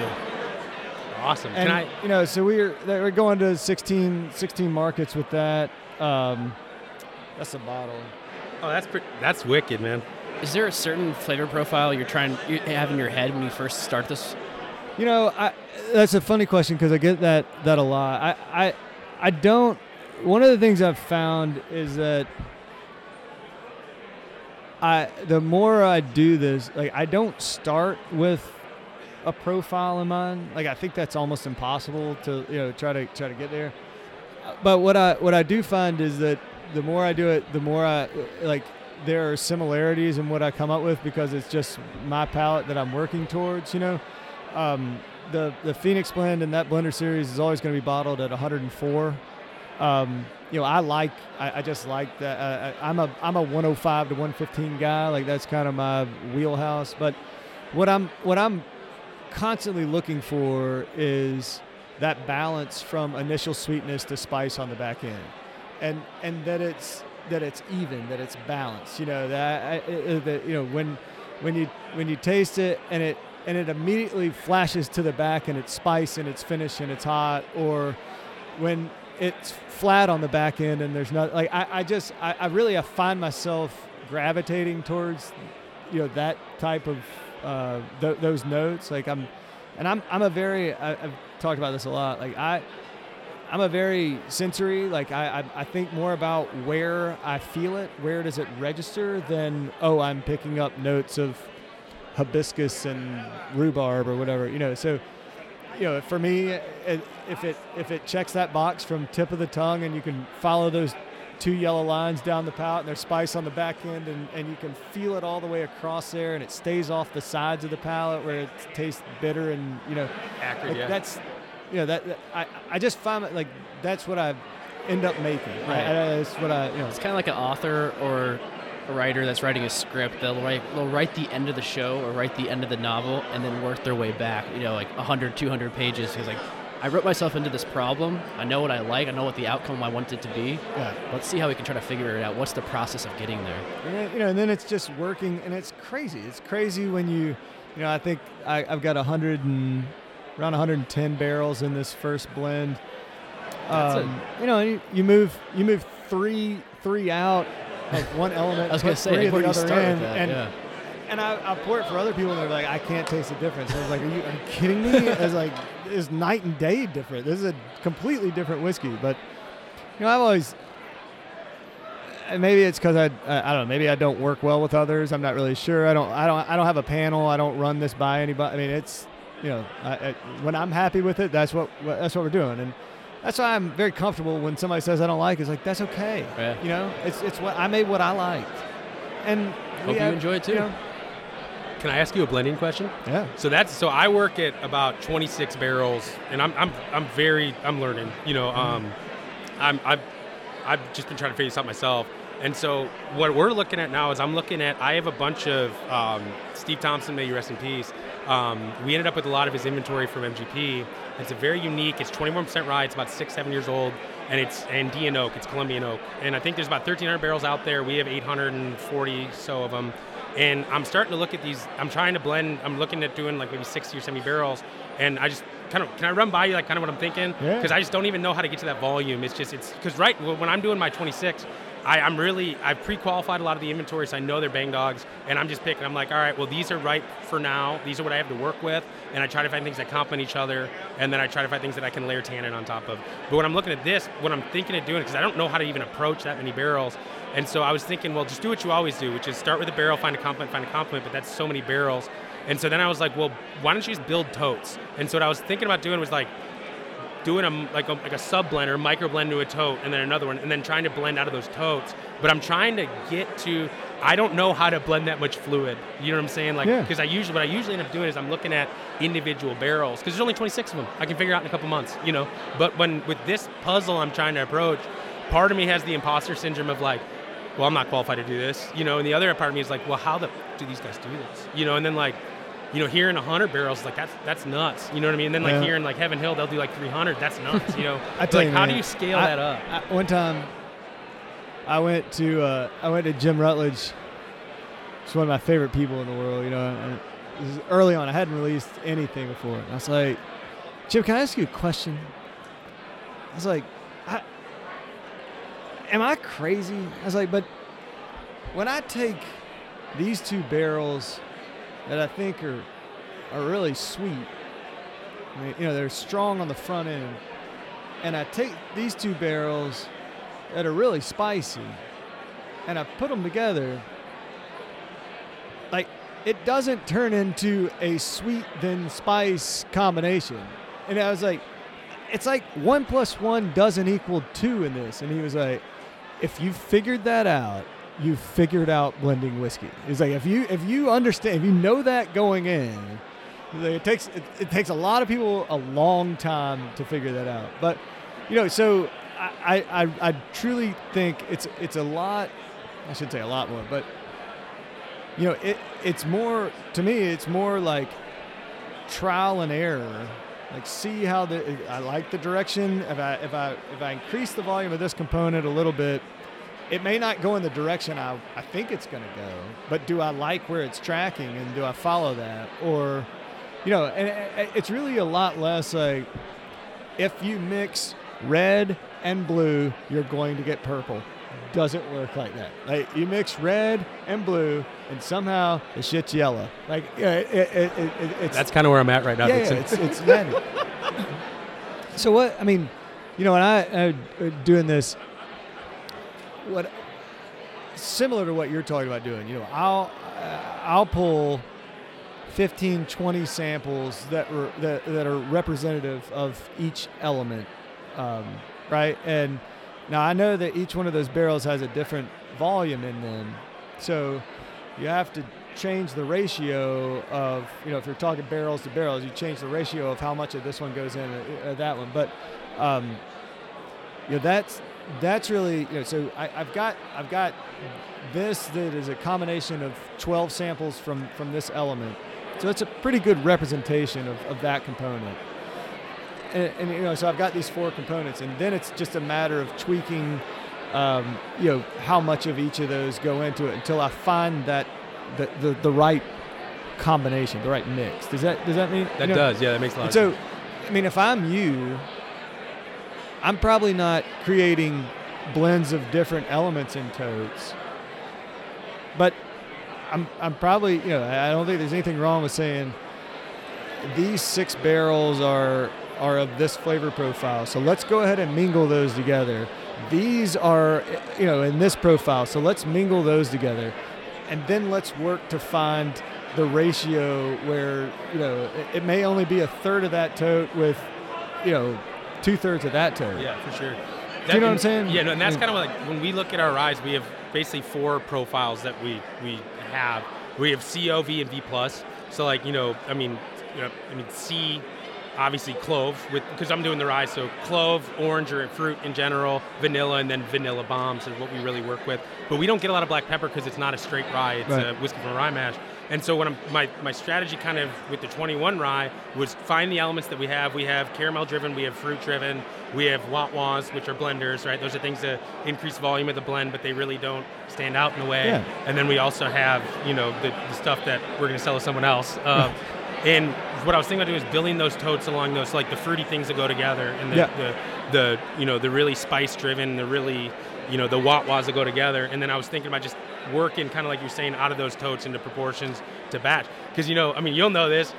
When you're talking totes, we're talking, you, you're probably doing 275 ABCs. You know, that's that's a that's that's an expensive mistake. Yeah, yeah, yeah. And, that's, Oh, yeah, yeah, and. I learned Yeah. quick, and you probably knew this before because of your history, but you got to remember, I'm a Ponark redneck, you know what I mean? So who just got a distillery, and uh, I learned real quick to blend in the lab first. But I got no lab training, no blend, but I was doing totes first.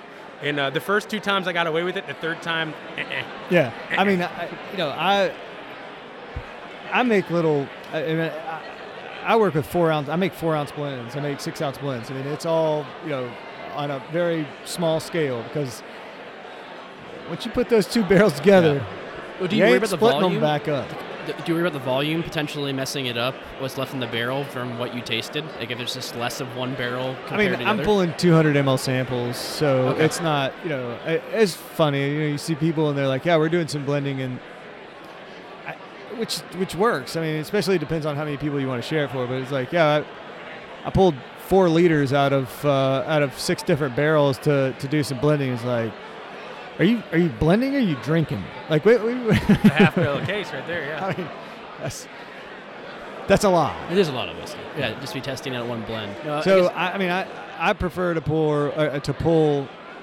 You know, I'll, I'll pull eight 200 mLs from eight different barrels rather than four liters from one barrel. I think is of this profile. You know what I mean? I guess I was more worried about potential to worry about if one barrel has like let's say 35 gallons left in it and the other barrel has 48 gallons left in it. Yeah. Do you worry about the volume that's at the end of the day that's left in the barrel to change the taste profile of the blend? I mean, I think you know th- that is that's part of the roll of the dice. You know, I mean, yes, every time, you know, I when we started getting to higher volumes with um, with some of those later Kentucky Owls, I mean, they'd call and they'd be like, Dixon, you know, 14 of these barrels were empty. And I was like, all right, well, pull 14 more. You know, I mean, you know, you, you got to keep. So you're you're kind of working on an, a guesstimate, but I mean, that's that's just part of it. Sometimes you, this barrel was really low, that barrel was really, you know, I mean, you, you can't you can't go weigh every barrel and, and, and get, you know. And I've I, I have a couple times. I've tweak. I've had to tweak a couple times. I was like, hey, you know, I this is not exactly what I thought it was going to be, and I think it's missing a little bit of this. We need to grab a few more of these and put them in there, and I mean that's just it's kind of part of it. And that goes back to what he was kind of saying about like you can, you got a sweet barrel, you got a spicy barrel, you mix them together. It, it's, it might not always be what it seems or what you thought. Right. Absolutely. No, and like the blending. Kind of go back to your we were talking about before, with the stock that you have now, that's getting to seven to eight years old. How is that now an advantage for you? Because it exists. You know, we, I mean, we have seven and eight year old whiskey to work with, Right. which is awesome. You know, um, I think that uh, there's an opportunity there because it exists. but then there's also there's an onus on there, which means we have to go through it, we have to blend it, we have to get it to market. And I think the things that we've been really successful with is one making white dog. We can we you you saw today we rip we rip PGs, and we really know how to process fluid. We know how to make alcohol. We learned how to blend it. You said you liked it. I hope you're being honest, but No. I, I feel like we're making we're blending great whiskey now. But what we're not doing well is getting it to market and selling it. Um, and and one of the things that I'm counting on is that w- w- before you sat down, we were kind of mentioning that like business didn't go for me the way I thought it would. And when we first acquired our whiskey and started selling it, we got a lot of initial placements and it sat, and uh, we couldn't find ways to move it. And um, you know, in, in all transparency, that was awful. That was an awful three years of, of digging in our family's pockets to cover paychecks for people to keep the team on and keep the things rolling. And it's hard for me to even admit that right now, but you know, it's part of being honest and being a man and being vulnerable and, and, and actually learning from the past. And the advantage of going through the hard decisions of not letting people go when we weren't successful and building the Rick House so we could start putting our own barrels down too um, is that that whiskey's now, we, we don't, you know, it would have been great to sell a bunch of three year old, but now I got eight year old to work with and I know what to do with it. Yeah. And that's the thing is like, and in part of rolling with the punches is learning like, you know what, that didn't go the way I, I thought, I said, I hoped that I, that I gambled on, I counted on, you know, that I needed it to in a way, but that in a way is what I needed to become who I am now. And so, you know, I'm looking now and I'm saying, you know, I can get in bed with a few different people who want to acquire inventory from us. I can get in bed with whiskey groups who want single barrels. Um, but at the end of the day, I mean, you know, a couple barrels here, a couple barrels there isn't going to be shit. You know, I need to blend 60 barrels. You know, I need to blend 70, and and that's the the hard part about that is the is the actual like what you were talking about is like we can sit there and we can do so what i usually do is um, and i'm gonna i'm probably gonna everything you've said i'm gonna go home and copy so i'm probably gonna move to four ounce blends but we've been doing uh, one ounce blends of you know because we'll look at everything so like when i do a blend i'll take where i'm not even doing a blend i'm just researching my inventory trying to get Sure. trying to get Sure. to know it and so like we have a lot of one of my favorite actually i can't say it right now because ndas but one of my favorite source whiskeys that we have is a malt whiskey. It's 99 brewers. It's MGP, used Cooperage, 99 brewers malt, 1% uh, Negra Pilsner malt, and um, has a crazy cocoa-y, spicy brightness to it. It's about six years old. I think some of it's seven years old. And um, you know, so when we first got that, I brought that in, and I started mixing it with some of our 21% rye straight bourbons that we had at six years old. And the way that we usually do it is, is we'll make one sample that's one to one, we'll make one sample that's one to two, one sample that's two to one, one sample that's three to one, and one sample that's one to three. And then we'll taste the, we'll let those sit for about a week, come back and taste them, and then we'll say, this is well rounded, this isn't, this comes off hot, we like this. So the one that we like, we'll take and we'll say, okay, well, what's a little above that, a little less than that in proportions, and what's the relationship of those together? And um, you know, in just trying to get to know this inventory and watching it grow over time, it's not the same as it was three years ago. And so, if you did that three years ago, thinking, "Oh, in three years I'm going to do this and it's going to be awesome," and then three years later, Yeah, you do well, it. I mean that's that's all part of it. Like figuring out who plays well together. You know what I mean? Like you, 100%. you gotta you just you know it's and and that you know that's that's the fun part. Like that's the that's the fun stuff. You know, I mean, I, I- nothing. I don't know. Nothing ever goes the way you think it's gonna go, and you know, I mean, there's and you know, and, I don't know. For me, it was like even when we were doing some stuff and uh, the, the crate, as you talk about the keyboard, you know, Warriors. basement, Yeah, you know, uh, you know, Basically it's, you just get to the point, and you're like, you know what?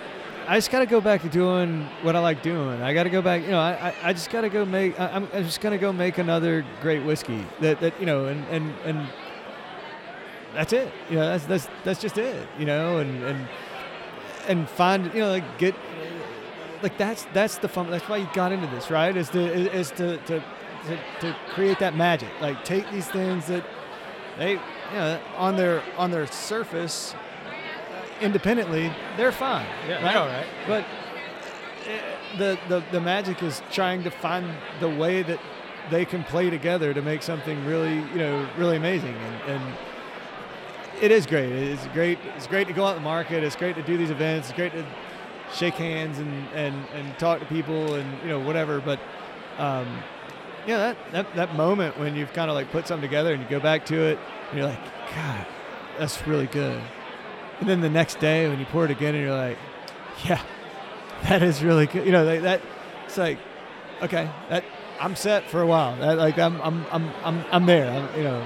When did you start to have that experience with Kentucky Owl? Was it right away, or was it after you started seeing success in the market? No, I mean, success in the market was. I mean, that was cool. We we were on such a small scale that you know. I mean, it, it, and I really, you know, it's when you get to that point where you've made something, and then you know, and, and I, I remember I did this. I had several people.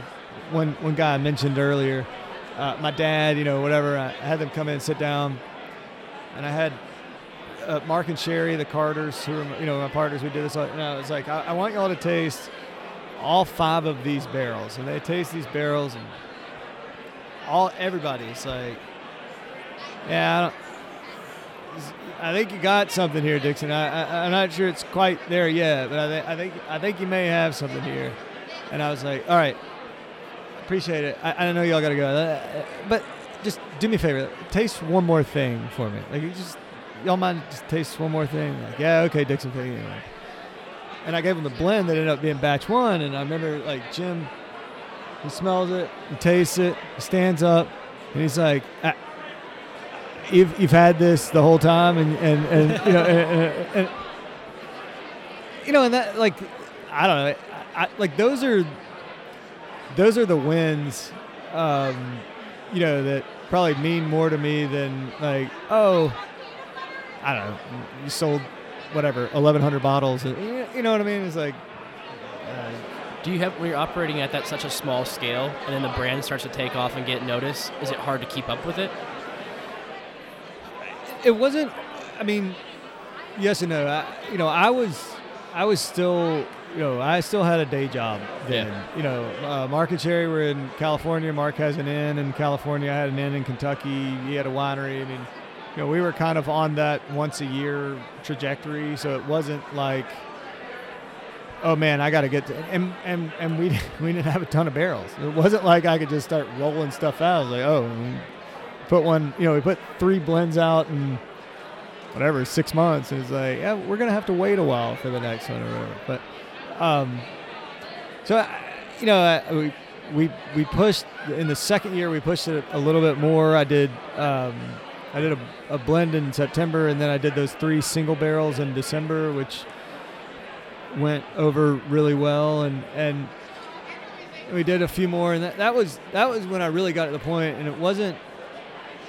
It, it was more about, I you know we needed a, a bigger vehicle if we wanted to grow the thing. Like you know if we wanted to, at that point I'm I'm looking at I'm getting, uh, Facebook was I don't know if Instagram was a thing then, but it was all Facebook. You know, like people are sending me pictures of Kentucky Owl Batch 2 on a back bar in Chicago or San Francisco or New York. I mean, we were Kentucky only release, you know, so we, I mean, they came here to get it, you know, which is a heck of a compliment, you know, and, you know, but when I started looking at how we enter other markets, um, you know, I mean, we're, we're going to have to start hiring a team. We're to have to start working with agencies. We're to have to start going and, and creating and supporting, you know, distributors. And that, uh, I just, and I'm, and I'm trying to run a, run a business at home, you know, so it, it, it certainly got to the point where we, we needed,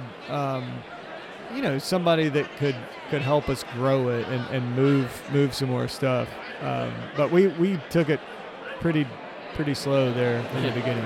Is it hard to let go of that responsibility when it's just you kind of creating the brand? I think that that was that was the reason that Stoli made sense to me is because for for a long time I still had all of that control, like all of the you know how how much you know how, how much we were putting in each batch and and and you know what what I you know the, the direction, the things we released. I mean, you know, it was it was a great situation for me for a long time because I I essentially had this this huge engine behind me, but they were still letting me drive the thing, you know, and that was that was awesome.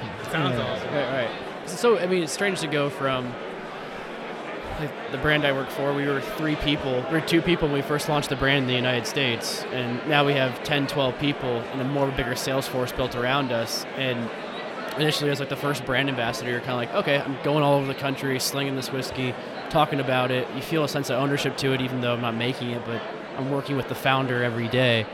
And then you start expanding, and like, and your focus becomes much more detailed, much more myopic in the sense of, hey, here's a few markets to focus on. Let's not go rush the entire country. You're like, oh, I kind of missed that. I kind of missed like that responsibility of like knowing bartenders in LA, Yeah. working with retailers in New York. I mean, but it makes more sense when you have that focused path where it's like, okay, here's this, here's the middle of the country. That's yours. Go work on it. Initially, it's kind of hard to like think it's like, oh, there's parts of my like almost like what uh, Hemingway says, like kill your darlings while you're writing. Like get rid of the fat and get straight to the point on that. I always wonder when distilleries, it's you know, it's a time to say goodbye or time to move on. How difficult that has to be. Well, that, I mean, yeah, that that's that was not easy, and and but you know, it was it was the right move for me. I mean, you know, I it's like you talk about having you know a baby and a and a son on the way, and you know at that point, I got three you know three young kids, and and and I, I got to be able to you know I gotta be able to look them at look them in the eye and be like, yeah, I'm really proud of what I'm doing, and you know, I think you got you got one chance to make a reputation, and and you know, you got so it was it was it was hard, but you know, I'm I'm like you, I, I loved, and I'm doing it now again, and it and it's also equally hard that like road, road, road. Where are you gonna be next? Where you know who create all these great relationships and meet all these you know amazing people and do all this cool stuff and you know I'm call, I'm telling my team now it's like look this is awesome and we're selling a lot of cases but I I I've I have to be at home to make this next batch. Like I, I can't, I can't point, put yeah. 60 samples in my luggage when I'm traveling to Texas and get, uh, you know. So that that balance is is is sometimes hard to find. But I I do like you, you know, like you, you go back to that city and the, you, you know those bartenders or you know those, you know, Yeah. it's fun. especially the ones that first helped you out. Like, Oh, oh, yeah. like, those are the guys that made this thing. They're the first breath, you know, the first heartbeat into this company. Without them, like it goes back to our conversation about creating your mini ambassadors, your organic ambassadors, and those are the people for it. So for me, Steve's Liquors, uh, Madison supported us from the beginning, our first single barrel, and Nice. you know, I'll, I'll, no matter what happens, we go bankrupt, you know, I mean, I don't know, nuclear attack, you know, sell to someone else, whatever happens, I'll always have that feeling of going into Steve's and seeing my bottle on the shelf with a single barrel bottled especially for Steve's Liquor. And, you know, the, the, the work that we do in whiskey is fun and it makes the days easy to pass by. But the people that we meet make all the other bullshit that we have to deal with and Yeah. make whiskey worth it, you know. I know, at the end of the day, if we could just go out there and sell and talk about whiskey, or not even sell, but just talk about whiskey. Depends who you are. I mean, go out there and sell it. Go out there and blend it. I want to ferment the damn shit. You know, and it's Well, like- that's what I'm saying. The things, that- the spots we love The about we love, we- yeah. about making whiskey, you want to just stay in that, but then you realize there is a whole corporate side of it. Yeah, but you know, it's a, I don't know. I somebody else can deal with that. You know, I, Yeah. I, I, I like the whiskey part. and I like the people part. I mean, I, I remember we did, we did the second batch of Kentucky Owl, and and the, guy that runs a, a liquor barn in Lexington texted me a photo like two hours before they opened the store. He texted me about eight o'clock. There were like eighty people, you know, outside. And I, I went to my wife. I was like, I, "I'll be back later." She's like, "Where are you going?" I was like, "I, I got to see this." So I drove up there, and I got about a third of the way, or half the way there, and I was like, "You know what? I need to do better than that." I went and I bought like eight dozen donuts, and yeah. I, I was just walking down, like people are waiting. I, I was like handing out donuts. They're like, "Who is this guy?" I was like, "Don't worry about it. Just thanks for being here. Have a donut. This is awesome. y'all, y'all, y'all made my year. Like, That's so cool. have, have another donut. Anybody want another donut?" That yeah, that feeling of gratitude um, resonates with me a lot. I, obviously, I haven't had 80 people outside of a liquor store, but when we first released uh, our source bourbon, we had like 12 people waiting outside for like an hour and a half. I mean, probably like an hour, And I was like, and like we're in, like we're in, you don't know where we're at, but like we're in, we're in the country in between here and Madison. Like we're in the middle of nowhere, you know, and like to have like people just waiting outside, I was awesome. like, what in the hell are these people thinking? I was like, hey, you want me to go get you some beer or something? We'll be open in two hours. But the idea that somebody would do that is it's humbling and it's oh validating. gosh. yeah, it's, Yeah. It's, it's, it's fun. The whole thing's fun. Do you still feel that elation today when you sell a single barrel as you did that first time? When I sell a single barrel, I I go well. First of all, Or, or a big Well, even though single, I'd love to talk to single girls. Yeah. That's the thing. Yeah. That, that's what I what I truly love is I want someone to come in. Like so, I'm gonna talk about my friend Amon real quick.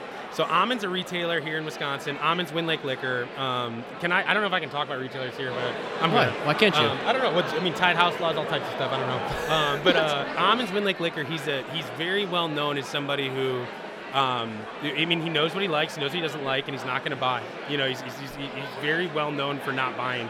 And so um, when he came in the first time, we tasted like 25 samples, and um, he had tried a sample earlier that was not for sale.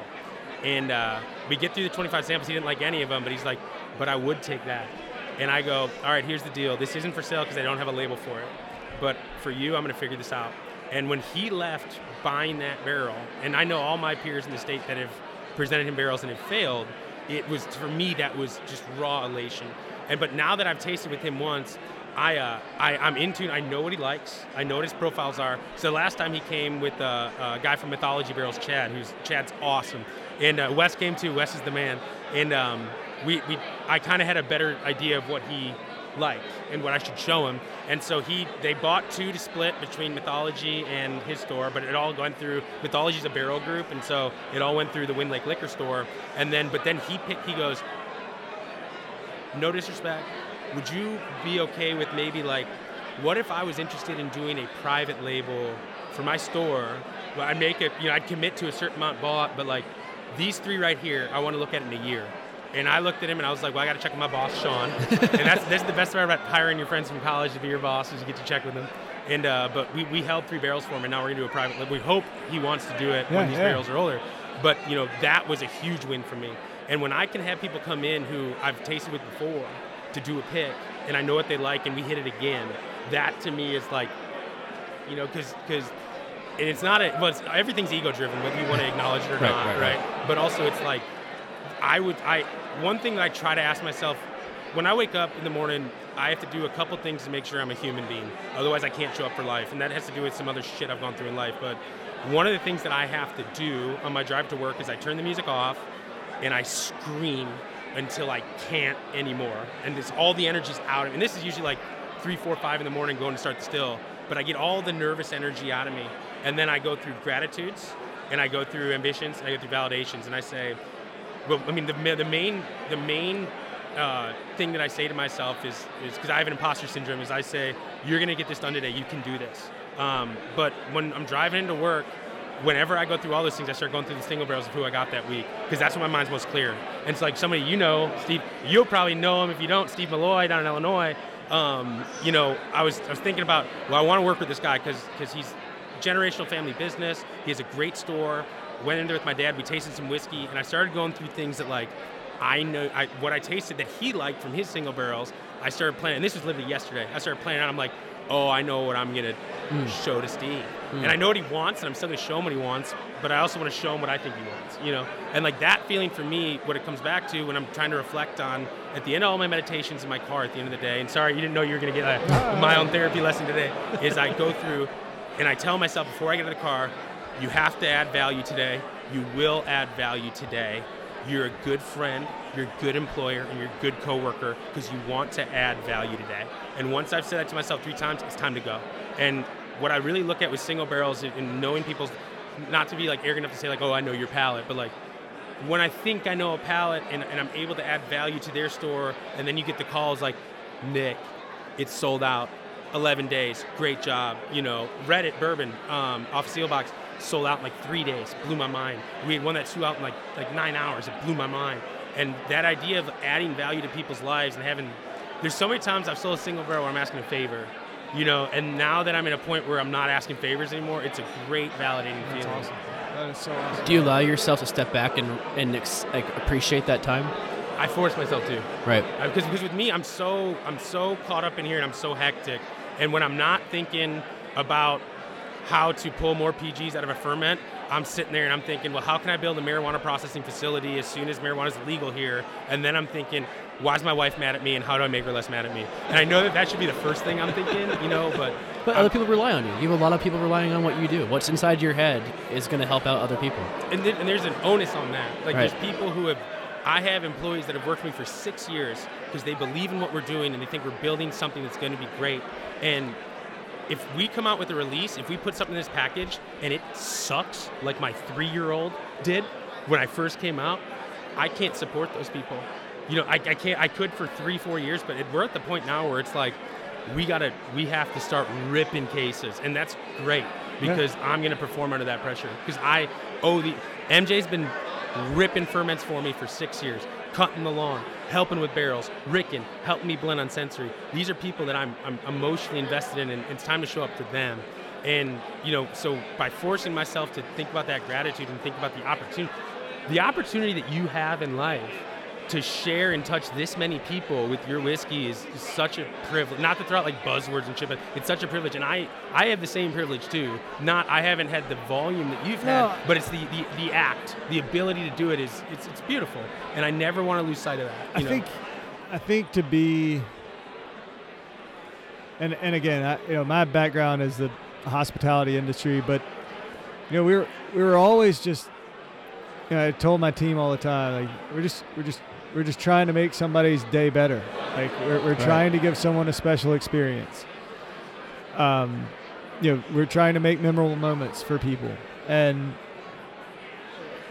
uh, may, uh, maybe in anything you do, whether it's making whiskey or serving, you know, serving food or renting rooms or I don't know, selling widgets. Like, you know, if, if if at the end of the day you think, hey, you know, what I've done, to your point, brought someone joy, like did, made made someone's life better, was a positive, you know, and, and that may just be because somebody you, know, you did your work so that somebody was able to do work, their work so they got paid so they could pay their bills. Like that like that's huge. Like it's very fulfilling. And and you know i i, I feel very fortunate and blessed that i'm able to do that now in in a space that i enjoy so much um, but I, I think you can do that in any walk of life and still get that same same joy. You know what I mean? Like I, I think I, I just whatever it is, you got to find something that makes you happy, and you got to do it. And and you know, I whiskey makes me happy, and so I'm doing it. You know. Me too, Right, man. right. Me too, man. It's just, it's, yeah, it's, sorry. No, go ahead. The idea that I'll be quick on this. No, 'cause you're fine. Something that you said earlier about when we were talking about blending, like some things don't come, sometimes things don't come out the way that they should or that you expect. And one of the things that that made me think of in my head was what I was talking to Sean about earlier. Sean's one of my employees. He's the GM of our Mm-hmm. facility. Again, hired my one of my friends from college to be my boss. Be your boss. Yeah, Smart. which is the Good smartest move. thing I've ever Good done. move. He knows Um, all your secrets. yeah, he does. He does for sure. He's got my back 100%. Um, but one of the things that we were talking about was the idea that, you know, we're, we have this ability to, to, to touch lives and to do these things and to have fun and to do a good job. But the other part of that is a responsibility to the people that are around us and the people that want to support us. Um, and when we're looking at this thing, and, and you know, you can put two things together. That you can have a sample of any of the stuff that you like. By the way, sir, here you go. Um, is uh, hope you don't mind me giving your whiskey Pour, away. pour it for him. Um, I actually I have to go tag out Sean so he can take I a was, pee. I was gonna say like you've been here for over an hour now. I'm sorry, I'll get out of here so. Bill no, can get no. on. No, no, that's all good. No worries about it. Uh, Dixon, dude, it was Dixon, do great you have to uh, meet you, man. do you have more? Pleasure. Do you have more things to do tonight here? I have no idea. Uh, I don't take up, I don't want to take up all your time, but I extremely appreciate it guys for you coming on. no, it's great. Thank you. I, Dude, I, I appreciate it so much. I, I, I was coming in and they said, Dixon, here's a glass. Go get some whiskey Yep. And go talk to those guys in front of microphones over there. And, and I was like, okay, I'll, I'll do it. We're, we're weird enough guys to do it. I love it. We're not we're not too scary at all. Yeah. So yeah, no, I appreciate the time. No, It's it's a awesome. pleasure. I don't want to take up the whole night for you. I know we. I think we were recording about an hour and a half. Okay. so, yeah, uh, there, there's got to be some con in there, content in there somewhere. there might be. I don't know. My my card did fill up about the last two minutes of that conversation, so switched it out, but we'll figure it out from there. Yeah, no, it was awesome. Um, good luck with the new brand. No, I appreciate it. Thank you. sounds awesome. Uh, give the give the pitch. yeah, yeah, yeah, absolutely. Um, how many markets you going to with it? 16 markets. Nice. Which cities or states? So you know, I mean, the the usual, you know, Kentucky, New York, Florida, uh, Texas, California, and we're doing you know Georgia, Tennessee, um, and then you know Johnson Brothers and Prestige will be up here in the um, Wisconsin, Milwaukee, a little bit to Nebraska. Oh, cool. Um, so Spreading out. pretty, pretty, pretty. You know, obviously Illinois. Um, so kind of the kind of the where you would expect it. To Right, right, right, right. Oh, that's awesome. Well, good luck with it. Appreciate, it.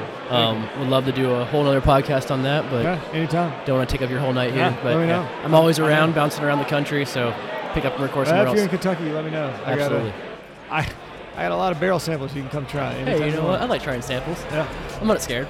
Well, appreciate it, um, and we'll see you soon. sounds good. Cheers, man.